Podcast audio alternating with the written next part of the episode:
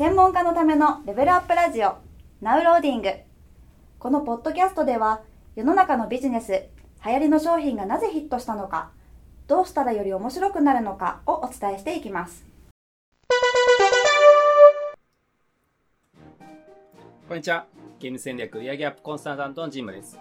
今日も企業で使われているゲーミフィケーションの事例からですね僕らのビジネスにそのゲーミフィケーション技術がどう活用できるかということについてお話をしていきたいと思います。今回のテーマはですね、リカーイノベーション株式会社さんが行っている通販のね、お酒の販売サイトですね。その中の商品として、酒ガチャという商品があります。この酒ガチャについてですね、お話をしていきたいと思います。まあ、ガチャってね、知ってますでしょうかね。ま、ゲーム、こうスマホのゲームだとね、ガチャっていう仕組みがあります。まあ、そもそもで言うと、ガチャガチャってね、ありましたよね。まあ今もありますけども、街の中にね、ガチャガチャの機械があって、まあ、そこにね、お金を入れて、こう、ハンドルを回すと、こう、アイテムが出てくる。まあ、アイテムはね、買える。まあ、そうした仕組みになっています。でもこうね、種類としてはこういうものが出てきますよって書いてますけども、まあ実際には何が出てくるかわからないというのが、まあガチャガチャの、まあ醍醐味というか面白さですね。まあ、僕も昔だとね、まあ、金消し、筋肉マン消しゴムとかをね、一生懸命ガチャガチャでたくさん買ってましたけども、まあ、自分がね、欲しいキャラクターがまあ、なかなかね、当然出ないわけですから、まあ、それが出るまでね、何度も買ってしまう。まあ、こうしたね、仕組みになっています。まあ、それをね、まあ、スマホのゲームで、えー、活用したのが、まあ、ガチャという仕組みですね。まあ、これも同じようにスマホ上で、まあ、アイテムとかを購入するわけですが、まあ、自分が欲しいアイテムがそのまま買えるわけではなくて、それを買うと、まあ、ランダムでいろんなね、アイテムが、まあ、出てくるわけですね。でもその中に、まあ、レアアイテムとかね、まあ、スーパーレアアイテムと呼ばれるような、まあ、すごく例えば強いアイテムがあって、まあ、それをね、まあ、当てようと思って、どんどんとまあガチャを購入する。まあ、こんな仕組みになっています。まあ、こうしたガチャの仕組みを活用したのが、この酒ガチャという、まあ、商品ですね。まあ、酒ガチャという商品はどういう商品かというと、同じように、まあ、お酒を購入するわけですが、あまあ、価格によって5本セットとか7本セットみたいな感じになってるみたいですけども、まあ、そのどういうお酒が届くかはね、まあ、ガチャなので、まあ、ランダムなわけです。150種類ぐらいのお酒の中からランダムに、まあ、お酒がね、届くという仕組みになっています。まあ、これはゲーミフィケーションで言うと、シークレットの技術が活用された、まあ、施策ですね。つまり、まあ、何が届くかわからないという、まあ、施策になっています。まあ、何が届くかわからないということで、でもね、その中で届いてみると、自分がね、今までは知らなかったようなお酒を知ることができるとか、あこういうお酒自分ってね、好きだったな、新たな自分の、まあ、好みを発見できる。まあ、こうした仕組みになるわけですね。まあ、どんなお酒が届くかわからない方が、よりね、まあ、自分の好きなものしか欲しくないという人は、こういった商品は買わないかもしれないですけども、より新しいお酒を知りたいとかね、新たなね、いいお酒を見つけたい。そういった方は、こうした仕組みというのは自然とね、行動したくなる仕組みですよね。そして、これはまあ、まさにガチャなので、先ほどのスマホのゲームと同じようにですね、まあ、レアアイテムね、レアお酒、スーパーレアお酒がね、混ざってたりするわけです。つまり、そのね、ランダムに送られてくるわけですけども、その中にすごくいいお酒が入ってたりとか、何かね、まあ、あんまり普段買えないようなお酒が入ってたりするわけですね。まあ、そうしたことがね、すごくこう楽しみになるわけです。まあ、要は今回当たりだったなとかね、あ今回ちょっと当たりがなかったな、みたいになることで、またね、次買おうと、まあ、思ってもらいやすくなるわけですよね。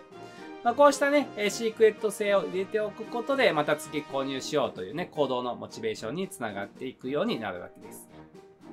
そして、このね、えー、まあ、酒ガチャがやっているもう一つの施策としてですね、まあ、そのね、お客さんが購入して、まあ、届いたお酒を写真に撮って、まあ、SNS とかに、ね、アップしてくれると、またね、えー、レアなお酒が当たるみたいな、まあ、キャンペーンをやっています。まあ、これはね、ゲーミフィケーションの技術で言うと、まあ、価値観の共有の技術ですね。つまりお客さんにそのね、自分がまあこの場合届いたお酒、まあ自分が選んだわけではないですけども、自分が購入してこういう結果になったよというのをまあアップ、共有してもらうわけですね。まあ、共有してもらうという行動をしてもらうことでお客さんをね、よりこの施策にまあ巻き込んでいくことができますし、まあ、そうすることでね、SNS にどんどんとね、酒ガチャの写真なりが上がっていくことで、また多くの人にね、知っていただくきっかけができるわけですね。あ、こんなお酒が届くんだとか、あ、こんなレアなお酒が届くなんていいなとかね。まあ、こういう風になることでより話題になっていくわけですね。まあ、そうすることで、まあ、多くの人にね、知っていただけるようになるわけです。これゲーミフィケーションで言うと、価値観の共有の技術が使えた施策ですよ、ということですね。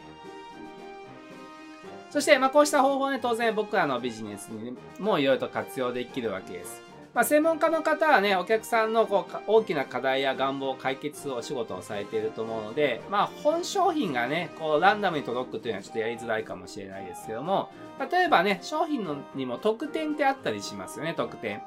まあ、特典であれば、お客さんが購入したとかね、行動したに応じて、ランダムで特典が届くというのはすごく面白い方法じゃないかなと思います。